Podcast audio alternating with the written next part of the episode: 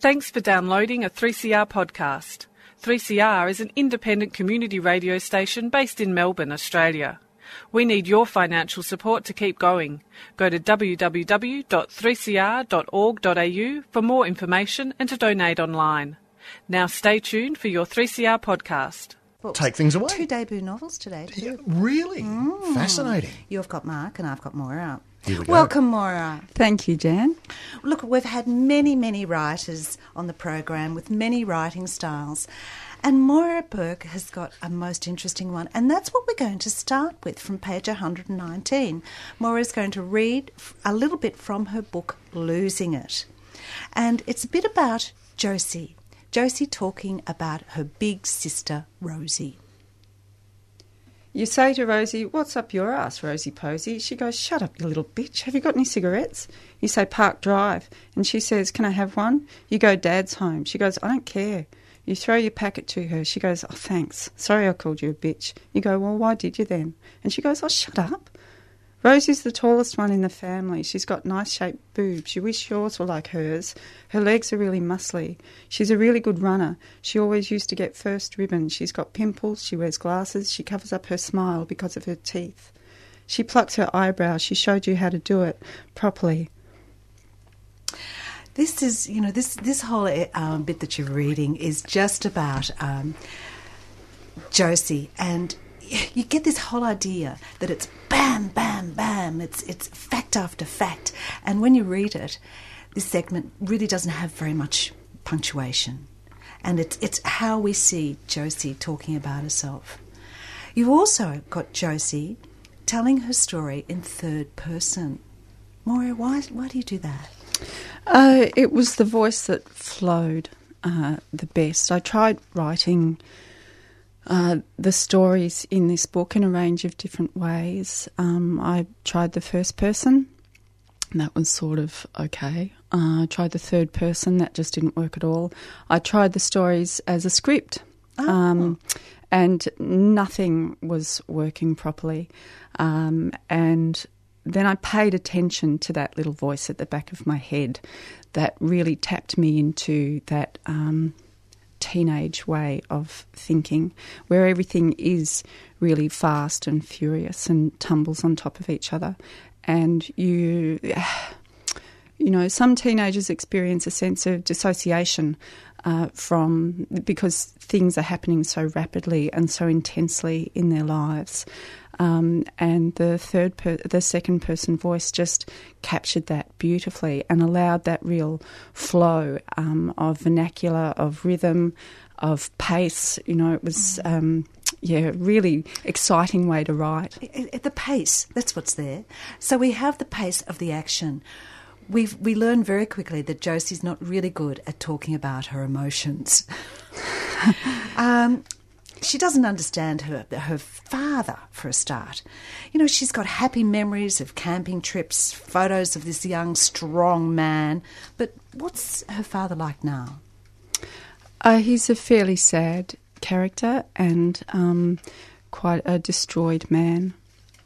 He's drinking himself to death, really, and Yes. you know he's he's at home, and she's embarrassed to bring her friends home. Yes. And, and this all of this turmoil about loving a father, but also watching him die, is is hard for her. Um, basically, the men, and and this this puts us back where this book is because he had a job at Pentridge Prison, the farmer, the father, and what did he see? Uh, he, uh, uh, the father was um, present at the time of the um, hanging of Ronald Ryan. So of course, Um, this puts us back in the eighties. That's right. Yes. Yeah. Yeah. Um, oh no, back in the sixties. 60s. Sixties. Yeah. Uh, the hanging of Ronald Ryan was um, sixty-seven, I think, and um, uh, her father was present when uh, Ronald Ryan escaped from Pentridge on that day. So mm. that's that's the one of the. So the mental anguish has sort of made it very, very difficult for him, and even the mother has tried to explain as best she could. But of Yes. course, you know, when you think about how hard mental illness is still spoken about today, back then it was pretty hard. Well, instead of visiting her dad in hospital, she really wanted to go roller skating. Well, let's have another bit from page 15. Another no, punchy bit. Skating's grouse. You've got lots of new friends, even if they are boys. They're the West Street boys, and they're grouse to hang around with. You go to Fabio's mum's wedding reception and drink vodka for the first time. You wag school and go to Meatloaf's place and smoke dope and play Black Sabbath. You get pissed in the back alley behind skating on a Saturday night and get into your first ever punch up. You get chased by the cops and shoot yourself because you'd be in really big trouble if you got into trouble with the cops. You fall in love for the first time and lose your virginity on the back steps of Evan Evans' flag factory in Albion Street. You're 13 now, and roller skating's grouse. 13, so I think there's more to it than just roller skating. a lot more. so you look at her friendship groups, you know, she, she does have a, a strong group of girlfriends from school, Linda being amongst them all, but it sort of seems the boys are all a bit older, aren't they?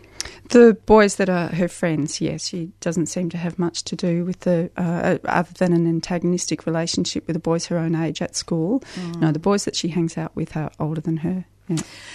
There's Dave. He's um, he's got a car. He's he wears long sleeves to cover his tattoos. Now that's a sort of something of the past, isn't it? it certainly is. Yeah, yeah. And uh, he books a room for them at the Meadow Inn Hotel before he goes away. Now, where's well. Um, um, Josie's parents think that Dave's going to Adelaide, but where's he going? To prison. so we have this whole feeling about Josie and just you know, sex, it doesn't really mean that much to her. You know, she, with George, just let him, she sort of says. And Hassan, oh, you don't really like doing it with him. He's skinny all over, pointy tongue, and hard. He doesn't touch you very much, but sometimes it's easier to say yes than argue no. So you sort of have a feeling that there's not been a real relationship for poor old Josie. No, that's right. I think um, Dave is probably the closest thing to a loving relationship for her, but she's a young teenager, so uh, any suggestion of agency in her sexual life is not really a question that she knows how to engage with. Um, you know, because these boys are older, she's more uh, subject to their suggestion uh, than they are to hers. Mm. what comes along with sex is scabies and crabs and that's delightful stuff. Drinking, scamming money to uh, to buy a brand of vino, and, and then coming home drunk and really not being in control of herself. And she's we we get all of this by her own views of herself, but not the no blame really, personal blame. But she she gets angry that um, you know she's in bed with a hangover and she hears the her, her the house going on, acting normally, and she sort of feels, well, why aren't why aren't I being missed? That's right. Yeah, yeah. yeah. It's um, uh, the I think the articulation of the teenage experience um, in the book, uh, you know, it really is about that separation from that time when you're desperate to be part of something greater than yourself, uh, but don't know how to find that. And you're, you know, for many teenagers, still attached to the family and can't escape from the family home, but have to carve out some kind of space, internal or otherwise, for themselves. And what you can be in control of is your own body. And yes. she, she perceives herself as fat so she's constantly dieting and she gets into laxatives, and you think, oh, dear, dear, dear, dear. But dear. she's not fat at all. No, she's not. Mm. No, no. And then there's the drugs. Oh, dear. She, uh, what you do here is you actually describe how she feels with drugs, and it's, although it's not the actual emotion, it's what she sees, the colours and the lights and things. But of course, that also dampens her ability to control. Yes. So, um, oh, the, my one loud moment was this is when she decided to go and visit her son. I'm saying, "Oh no, not him!" My husband said, "What's what's going on?" yeah, that was. Uh, mm. So, the drugs, the police. Now we know that they've come to the house because her younger sister Maureen's run away from home, and then we just hear it as the byline. Oh, they came once before when Dave escaped from prison. Nothing more. so she was, he was out of her life. Um, I, yeah, those little the, the seemingly throwaway lines are a really important part of the whole uh, jumble and intensity of the teenage experience, and how things seem to happen very, very quickly. That are really remarkable experiences, but have to be put in the past very quickly because everything is so intense and happening so fast. Yeah. But at the same time, so slowly. Are, yes.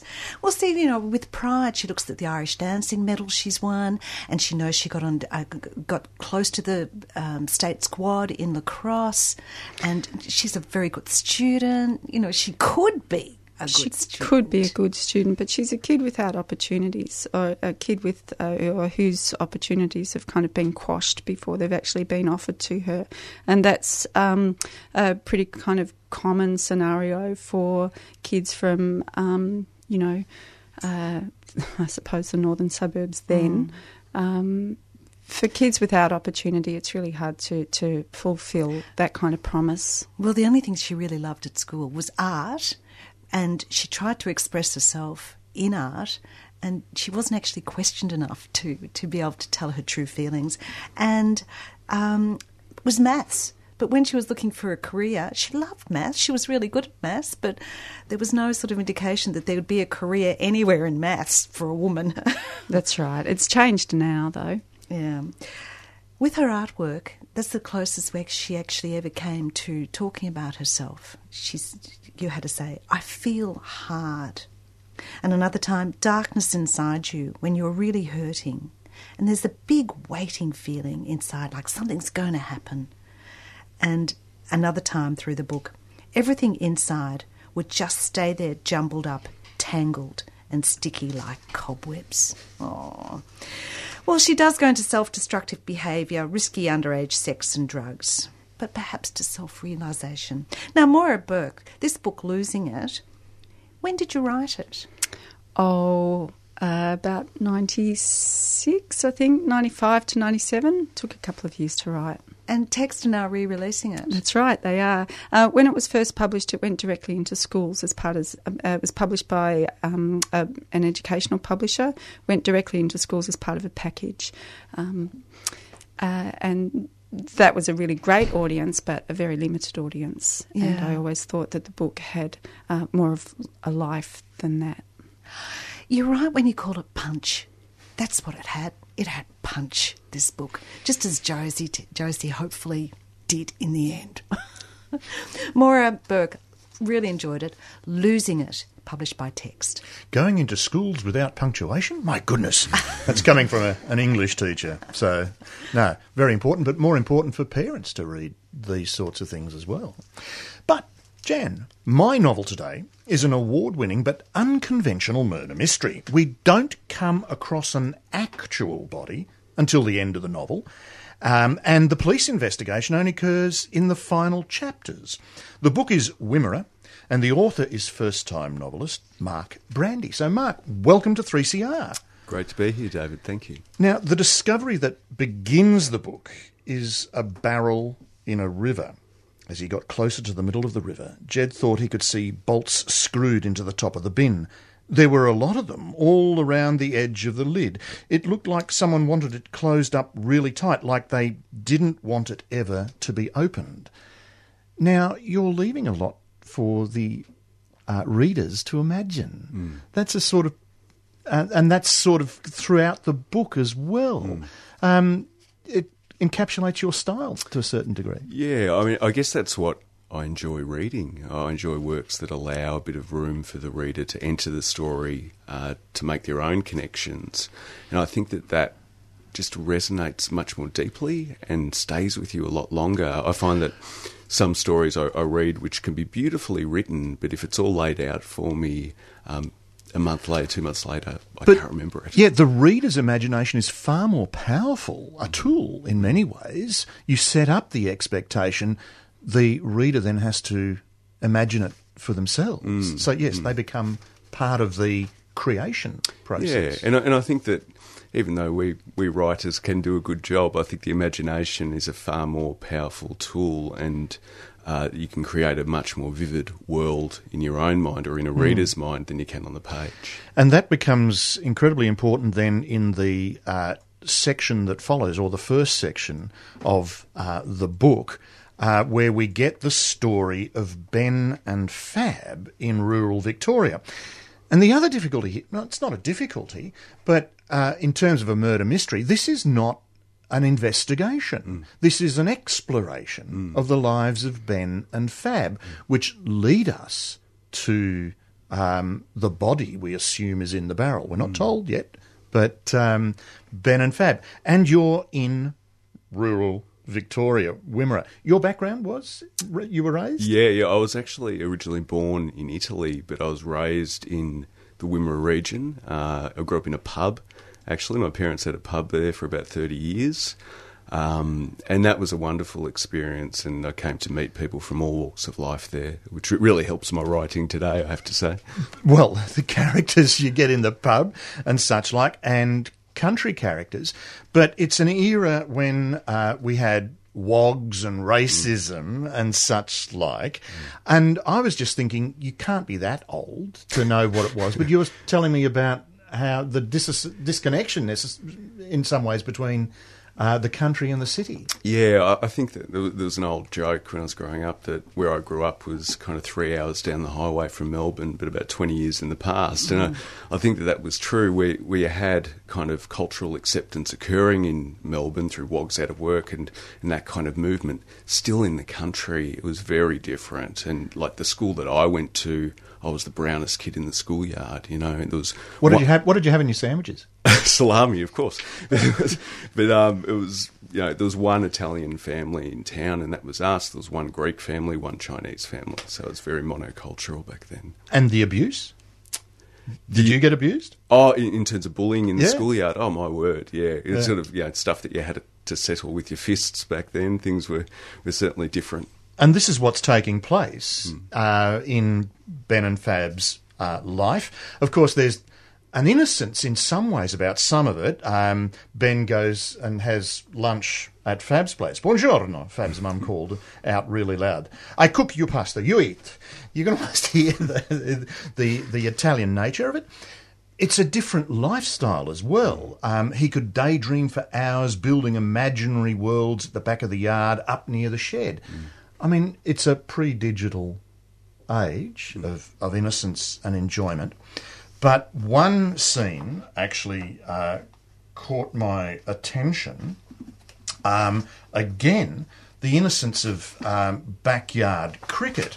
Um, on the first ball of the third over after lunch, Fab danced forward and clipped it crisply from his toes, sending it over Ben's head and straight through a large sash window. Oh. They both watched in silent horror as the glass collapsed and jagged shards crashed to the ground. Sophia, who was asleep on the grass, yelped and ran up the driveway as quickly as Ben had ever seen. It all happened so fast after that. Fab stood still, wide eyed and stunned. Ben ran down the driveway and wrenched the bat from his hands. Mrs. Moresi came out first, her big big Italian eyes like shiny saucers. She rushed down the timber ramp, her hands slapping at her cheeks, her mouth going for air like a goldfish. I did it, Mrs. Moresi, I did it, Ben said. I'm sorry but it didn't make any difference. There was a side door that opened out onto the driveway. Ben had never known about it until then, until Fab's father came running out. He was wearing white underpants and was yelling something in Italian as he ran down the driveway. He was enormous and hairy, and he was swinging a thick leather belt with a big brass buckle. Fab was already crying. Oh, I did it, Mr. Moresi, Ben said. I did it. Mr. Moresi didn't look like he heard what Ben said, and he grabbed Fab by the arm. I mean, there's all sorts of things going on here. There's the innocence of backyard cricket. And who hasn't broken a window playing yes. backyard cricket? About half a dozen growing up, actually. yes. Um, but the undercurrent here then is domestic violence in um, that setting mm. as well, um, and the prevalence of it, but also then the relationship between Ben and Fab and mm taking or sacrificing themselves for each mm, other mm. in many ways. Mm. So you've created, um, well, a fabulous relationship between these two boys. Thank you. Yeah, I mean, I was really that that first part of the novel. It, I mean, at one level, it is a story about crime and vengeance and those things, but it's also a coming of age story and a story about friendship. And I really um, was determined to have that shine through. And it's there's a shifting dynamic I think that occurs between Ben and Fab as well. But that explains then some of the uh, action that later takes place, where they're acting on the other's behalf in many ways. So it's sort of encapsulated in that. Um, we also have, um, well, uh, pornography, as in it was a rite of passage in some ways, um, where you've got um, a porn magazine and um, basically Ben uh, is looking uh, for somewhere to hide this magazine to keep it away from his parents. Again, the discovery. But there's a darker side to this magazine. Yes, and it's introduced to Ben, that magazine. It's not something that he discovers on his own. And there is, of course, a stranger who comes to town, a man named Ronnie. And he, uh, the boys are quite fascinated by him in some ways, and he is quite charismatic. Uh, but he inevitably casts quite a long shadow over both their lives. But again, you are leaving this to the reader's imagination. Even though he said he'd come back later, so Ronnie's come calling at Ben's house, even though he said he'd come back later, he kept standing there. He kept smiling too. And Ben saw how his teeth were kind of brown and sharp looking, funny angles, crooked. It felt a bit weird standing there in the doorway with Ronnie smiling at him. Now, you don't say anything more, but the audience is going, no, no, whoa, or the reader is. Um, yeah, it, it's um, the attention then that Ronnie pays to Ben, um, getting him to mow the backyard or paying him to mow his backyard and introducing him to the porn magazines.